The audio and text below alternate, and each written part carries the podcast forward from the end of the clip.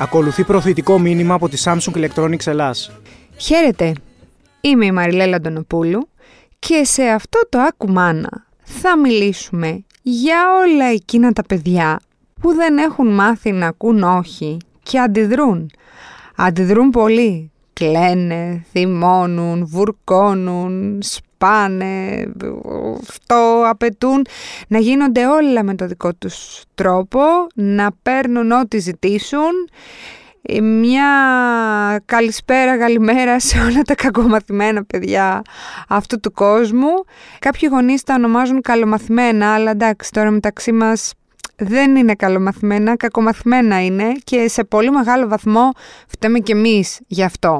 Πριν όμως πάω εκεί, εγώ θέλω να σας κακομάθω λίγο. Όχι τα παιδιά, δεν φταίνε σε τίποτα τα παιδιά, ποτέ δεν φταίνε, αλλά εμείς οι γονείς λίγο καλό είναι να κακομαθαίνουμε και καμιά φορά γιατί δεν τρεβάμε και λίγα με κάτι που μπορείς να πάρεις για τον εαυτό σου αγαπητή μάνα ή ακόμα και μπαμπά που μας ακούς. Υπάρχει ένα smartphone εκεί έξω, το Samsung Galaxy S23 Ultra, το οποίο είναι ένα επικό πράγμα, ένα επικό gadget, ένα, ένα επικό asset και ε, γενικά ό,τι καλύτερο για να σε κακομάθεις, το οποίο είναι εξοπλισμένο για να κάνει ε, αυτό που μερικές φορές θέλουν και τα κακομαθημένα παιδιά τη νύχτα μέρα. Αλλά αυτό το κάνει σε επίπεδο βίντεο και φωτογραφίας. Υπάρχει αυτό το περίφημο nightography που είναι αυτή η ρυθμισή λειτουργία που αποτυπώνει αυτό που βλέπεις, αποτυπώνει την πραγματικότητα με τόσο ευκρινή τρόπο που μερικές φορές είναι, δεν ξέρω, βλέπεις την οθόνη του, του κινητού σου τα πράγματα ακόμα πιο καθαρά από ό,τι μπορεί να είναι στην πραγματικότητα. Έχει εντυπωσιακή λεπτομέρεια, τα χρώματα είναι σε άλλο επίπεδο, πιο ζωντανά θα έλεγα πιο ζωντανά πεθαίνεις, αλλά δεν θα το πω. Τώρα πέρα από την πλάκα βγάζει καταπληκτικά νυχτερινά ποτρέτα το Samsung Galaxy S23 Ultra, γνωρίζω από αυτό, σας το λέει εγκυμένα. Ε, εστιάζουν στο θέμα, φωτίζουν τις λεπτομέρειες και γενικά ε, ε like a pro. Και επίσης Κάτι άλλο ε, με το οποίο σε κακομαθαίνει το, το συγκεκριμένο smartphone είναι ότι φέρνει τον ουρανό μετάστρα στην οθόνη σου. Δηλαδή υπάρχει ε, μια λειτουργία, είναι λήψη με expert raw, έτσι λέγεται, ε, και αποθανατίζεις τα πάντα, ακόμα και αστέρια βγαίνει. Δηλαδή λες και έχεις πάει στο στερεοσκοπείο, στα φέρνει και τα βλέπεις όλα. Ε, αυτά είχα να πω. Λοιπόν, εμείς οι μεγάλοι έτσι κι αλλιώς είμαστε εδώ, είτε καλομαθημένοι είτε κακομαθημένα. Αυτά είμαστε, αυτοί είμαστε. Το θέμα είναι τι κάνουμε με τα παιδιά. Τα παιδιά. Ε, μα, μαμά τώρα εσύ που με ακούς εκεί έξω και έχεις και λίγο την έννοια ότι και το άγχος μήπως το έχω κακομάθει το παιδί. Εντάξει, το κίνητρο είναι πάντα, τις περισσότερες φορές θα πω γιατί το πάντα είναι πολύ ολοκληρωτικό. Θες το κάνεις καλοπροαίρετα, ρε παιδί μου. Τα κίνητρά σου είναι καλά. Θες να δώσεις το καλύτερο στο παιδί σου, να μην στερηθεί ενδεχομένως ότι στερηθήκε εσύ. Ή απ' την άλλη, επειδή καλά πέρασες και εσύ μικρός που μικρή που έβγαζες το λάδι στους γονείς σου, θες να μεγαλώσει όπως ακριβώς εσύ, γιατί θεωρείς ότι έτσι πρέπει να κάνει ένα παιδί. Ένας βασικός παράγοντας ε, στο μεγάλωμα ενός παιδιού κακομαθημένου είναι οι τύψεις. Δηλαδή, εμείς, ειδικά οι νέοι γονείς, έχουμε και αυτό το πράγμα που λες και είναι ένα κατοχικό σύνδρομο. Θέλω να τους τα δίνουμε όλα, ρε παιδί μου. Δηλαδή αυτό. Εντάξει, υπάρχουν ενοχές και τα λοιπά ή οι tips που προανέφερα, γιατί μπορεί να δουλεύεις λίγο παραπάνω. Ε, να θεωρείς ότι δεν είσαι καλή μαμά και τα λοιπά αυτά όλα και θεωρείς ότι μπορεί να πρέπει να ε, μπαλατζάρεις όλο αυτό το πράγμα μια τεράστια ανοχή σε έναν ενδεχόμενο κολοπεδαρισμό της κόρης σου ή του γιού σου. Το νούμερο ένα πράγμα για να αντιμετωπίσεις το πρόβλημα είναι να δεις το πρόβλημα και να παραδεχτείς το πρόβλημα. Ε, οπότε, πρέπει να δούμε λίγο τα σημάδια για το αν ένα παιδί είναι κακομαθημένο. Αν και Εντάξει, είναι ένα αίσθηκτο, δηλαδή ε, το νιώθεις στο στομάχι σου εκείνη την ώρα ότι είναι κακομαθημένο αυτό το παιδί. Μην φτάσουμε μέχρι εκεί, μπορούμε να το. Μπορούμε και πιο πριν να το προλάβουμε και μπορούμε και να το φτιάξουμε. Πάμε να δούμε λίγο τα σημάδια. Νούμερο ένα, εντάξει, είναι λίγο φαϊνότερον, δεν καταλαβαίνει από όχι. Το όχι, he takes no for an answer, δεν υπάρχει, he doesn't. Επιμένει πάρα πολύ γιατί όταν ένα παιδί δεν μπορεί να δεχτεί το όχι, επιμένει. Εδώ να πω κάτι. Δεν έχει σημασία το παιδί ξεκινάει όλο αυτό το πράγμα και είναι και πάρα πολύ χειριστικό μπλα, μπλα, μπλα, από πάρα πολύ μικρή ηλικία. Δηλαδή μην ε, πέσεις στην παγίδα ότι επειδή είναι πάρα πολύ μικρό πρέπει να το κάνουμε όλα τα χατήρια. Ε, αυτό ας αντιδράει, το όχι πρέπει να τα ακούει. Ε, από μικρά ε, μπορεί να γίνει να πας προς μια σωστή ή μια πιο λάθος κατεύθυνση. Άμα το παιδί τώρα έχει φτάσει στην εφηβεία, εντάξει, ο δρόμος στα χιλιόμετρα έχουν καλυφθεί πολύ, θέλει διπλή δουλειά. Ένα παιδί λοιπόν σε όποια ηλικία και αν είναι, από, όταν ειδικά όταν έχει αρχίσει πούμε, και συνειδητοποιεί και τα λοιπά, περιμένει να πάρει τα πράγματα όπως ακριβώς θέλει εκείνο, αν είναι κακομαθημένο. Και εσύ νιώθεις ότι αυτός που λέει όχι στο σπίτι δεν είσαι εσύ που είσαι ο γονιός, πρέπει να βάζεις και τα όρια, είναι το παιδί. Δηλαδή σε κάνει ό,τι θέλει. Αυτό. Ε, και το συνειδητά έτσι, το, το, το αφήνεις να σε κάνει ό,τι θέλει. Ή νιώθεις ότι δεν μπορείς να τα βάλεις με το παιδί σου. Το οποίο δεν ξέρω, ακούγεται λίγο παράλογο να μην μπορείς να τα βάλεις με ένα παιδί που είναι, ξέρω εγώ, ε, από 20 μέχρι 40 χρόνια μικρότερός σου. Αν έχεις ένα κακομαθημένο παιδί, επίσης, νιώθεις ότι δίνεις πολλά περισσότερα από ό,τι παίρνεις. Πάντα θα υπάρχει αυτό στη σχέση του γονιού με το παιδί. Πάντα είναι πάντα, δεν υπάρχει ισορροπία, πάντα είναι ανισόρροπη αυτή η σχέση. Ε, φυσιολογικά ανισόρροπη, αλλά δεν παίρνεις, όταν λέω δεν παίρνεις, δεν παίρνεις υλικά, δεν παίρνεις πίσω μια ευγνωμοσύνη, δεν παίρνεις μια εκτίμηση. Δεν λένε δηλαδή ποτέ ευχαριστώ, ε, δεν θα ακούσεις ποτέ σε παρακαλώ, είναι μόνο προστακτικές ε, δώσε μου, φέρε μου, πάρε μου, ε, δεν ξέρω, πήγαινε με, κάνε αυτό, κάνε εκείνο. Είναι χαριστούλη αυτό το παιδί.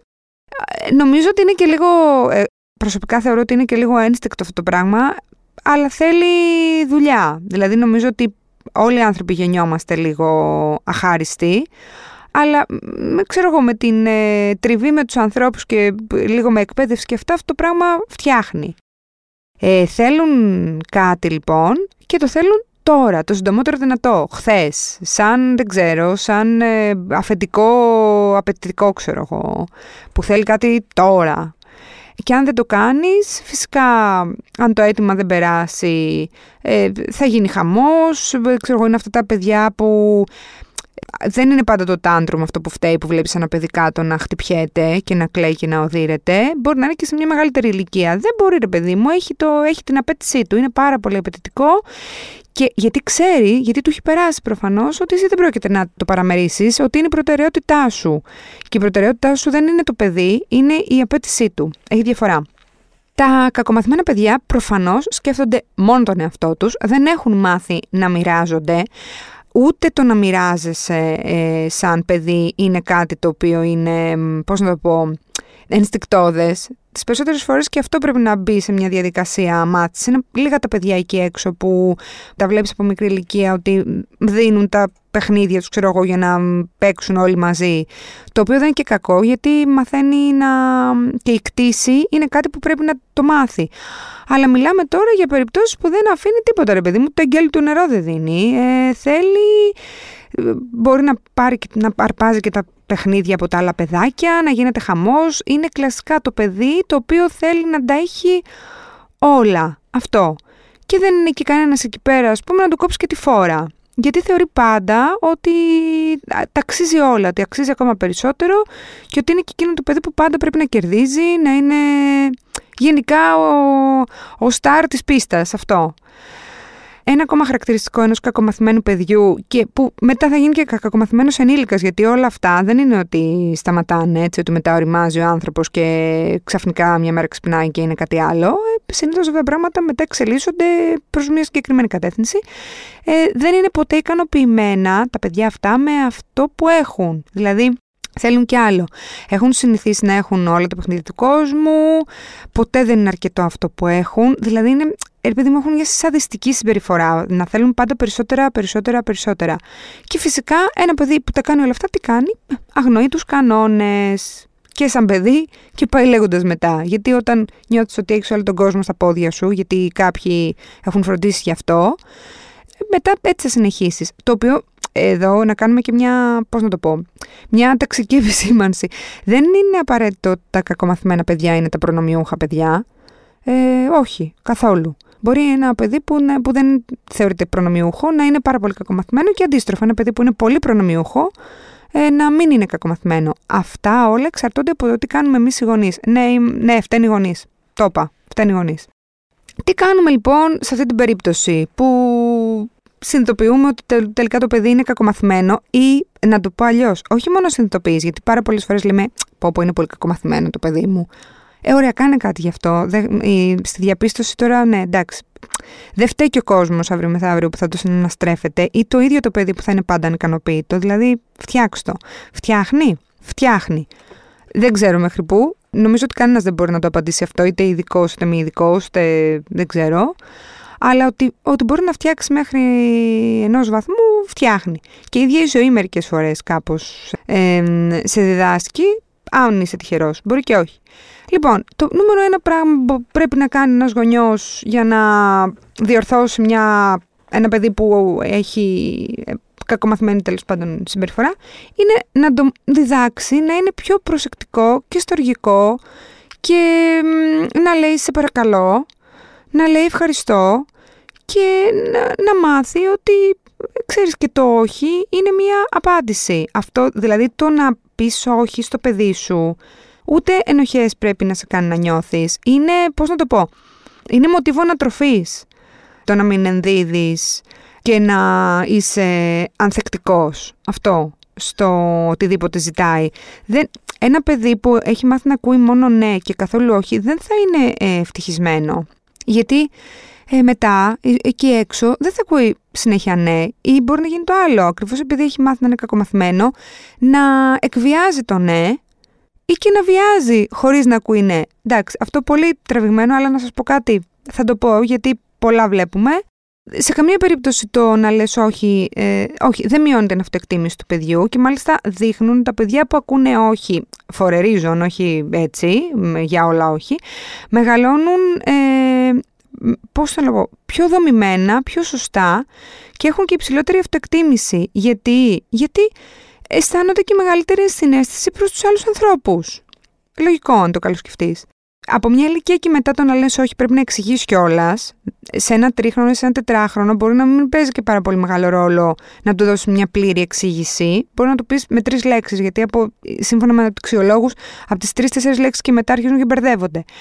Ε, από, για μεγαλύτερα παιδιά όμως, ε, κανονικά το εξηγείς ότι ξέρεις υπάρχουν κανόνες, δεν μπορούμε να τα έχουμε όλα, δεν έχω χρήματα να στο πάρω, δεν θέλω, ε, δεν υπάρχει π.χ. χρόνος να δεις τηλεόραση σήμερα ή χρόνος παιχνιδιού ή όχι δεν μπορώ να σου πάρω αυτό το ρούχο γιατί είναι πολύ ακριβό και δεν έχουμε τόσα χρήματα ή ξέρεις πρέπει να πάρουμε και εμείς ρούχα να ντυθούμε. Όλες αυτές είναι απαντήσεις πρέπει να ακούει ένα παιδί. Παράλληλα, το κακομαθημένο παιδί δεν σημαίνει ότι πρέπει να ακούει όλη την ώρα όχι για να διορθωθεί. Όταν ε, απ' την άλλη όμως δεν πρέπει να είναι κηθισμένος στον έπαινο. Δηλαδή δεν μπορείς να του λες συνέχεια μπράβο, μπράβο, μπράβο, μπράβο, μπράβο ή να το συγκρίνεις και πάντα να βγαίνει αυτό πρώτο και τέτοια. Ε, το, λέμε ναι, λέμε μπράβο, λέμε πολύ σωστό αυτό που κάνεις, αλλά για τα σωστά πράγματα. Μαθαίνουμε να φροντίζει ένα κακομαθημένο παιδί. Γιατί τι είναι ένα κακομαθημένο παιδί, ένα παιδί με ένα γιγάντιο εγώ που έτσι κι αλλιώς τα παιδιά είναι γιγάντιο το εγώ, ένας λόγος παραπάνω όταν το παιδί είναι κακότροπο, γιατί αυτό είναι το κακομαθημένο.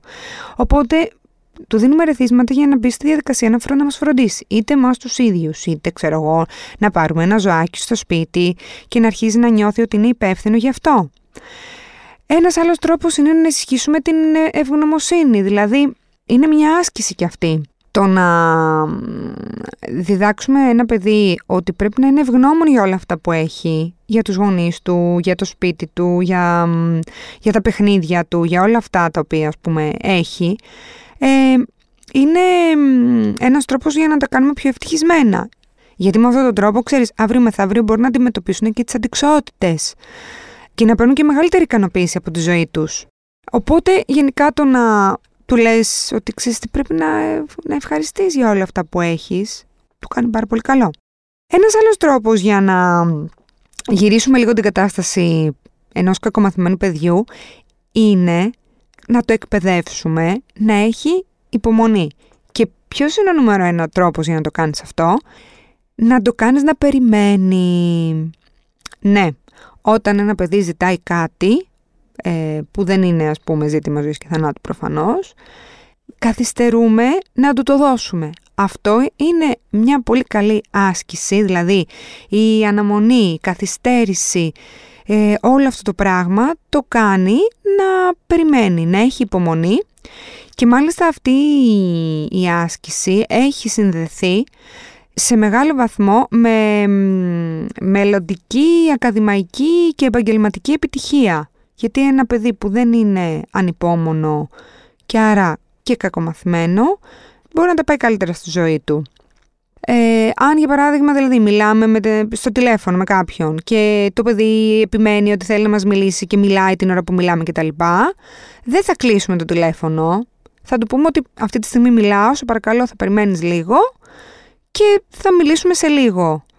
Είπα εγώ τώρα ένα, ένα παράδειγμα. Σε μεγαλύτερες λοιπόν ηλικίες, στα 6, στα 7, στα 8 και στα 9 και πάει λέγοντας, αρχίζουμε και βάζουμε το παιδί στη θέση του άλλου, ώστε να μπει στη διαδικασία να σκεφτεί και τα συναισθήματα του άλλου. Για παράδειγμα, πώς πιστεύεις ότι ένιωσε, ξέρω εγώ, ο φίλος σου όταν του βούτυξε στη μπάλα ε, χωρίς να τον ρωτήσεις; Ε, πώς νιώθεις, πώς πιστεύεις ότι ένιωσε, ξέρω εγώ, ο μπαμπάς σου όταν σου είπε ότι δεν έχει χρήματα να σου πάρει αυτό και εσύ είπες έχεις και μου λες ψέματα και δεν με νοιάζει, το θέλω. Αυτό. Αυτοί είναι κάποιοι τρόποι, ας πούμε, λίγο να, να ηρεμήσουν λίγο τα πράγματα και μέσα στο μυαλό του. Ε, επίσης και εμείς αγωνείς, δηλαδή πρέπει περισσότερο να εστιάζουμε στο να δίνουμε όχι μόνο στο παιδί, γενικότερα στη ζωή μας και όχι τόσο στο να παίρνουμε. Ε, μπορεί να δημιουργήσουμε μια συνήθεια με το παιδί να μαζεύουμε ξέρω εγώ ρούχα ή παλιά παιχνίδια ή παλιά πράγματα και να τα πηγαίνουμε στους ανθρώπους που τα έχουν ανάγκη. Καθόλου γραφικό δεν είναι αυτό. Ε, είναι ένα θαύμα. Ε, το, η προσφορά και γενικά είναι ένα θαύμα. Και είναι και πραγματικά από τα πιο χρήσιμα πράγματα που μπορεί να κάνει ένας άνθρωπος στον κόσμο. Επίσης, όταν ένα παιδί μας προσφέρει κάτι, του λέμε και εμείς ευχαριστώ. Γενικότερα ισχύει και εδώ λίγο το παράδειγμα του τι είσαι ας πούμε και τι γίνεται το παιδί σου. Όταν το παιδί βλέπει έναν γονιό ο οποίος είναι κακομαθημένος και θεωρεί ξέρω εγώ ότι πρέπει να κερδίζει πάντα ή οτιδήποτε, ε, εντάξει προφανώς ε, το ίδιο δεν θα κάνει και αυτό. Και αυτό. Ναι, λογικό. Αυτά λοιπόν για τα κακομαθημένα παιδιά. Υπάρχει ελπίδα. δεν, ε, δεν γεννιέται κανένα παιδί κακομαθημένο. Γίνεται. Και αυτό είναι το νούμερο επιχείρημα στο ότι αξίζει τον κόπο να φτιάξουμε λίγο τα πράγματα. Αυτά είχα να πω για αυτήν την εβδομάδα. Ραντεβού την επόμενη με ένα ακόμα άκουμάνα. Ελπίζω να ακούσατε κάποια πράγματα χρήσιμα.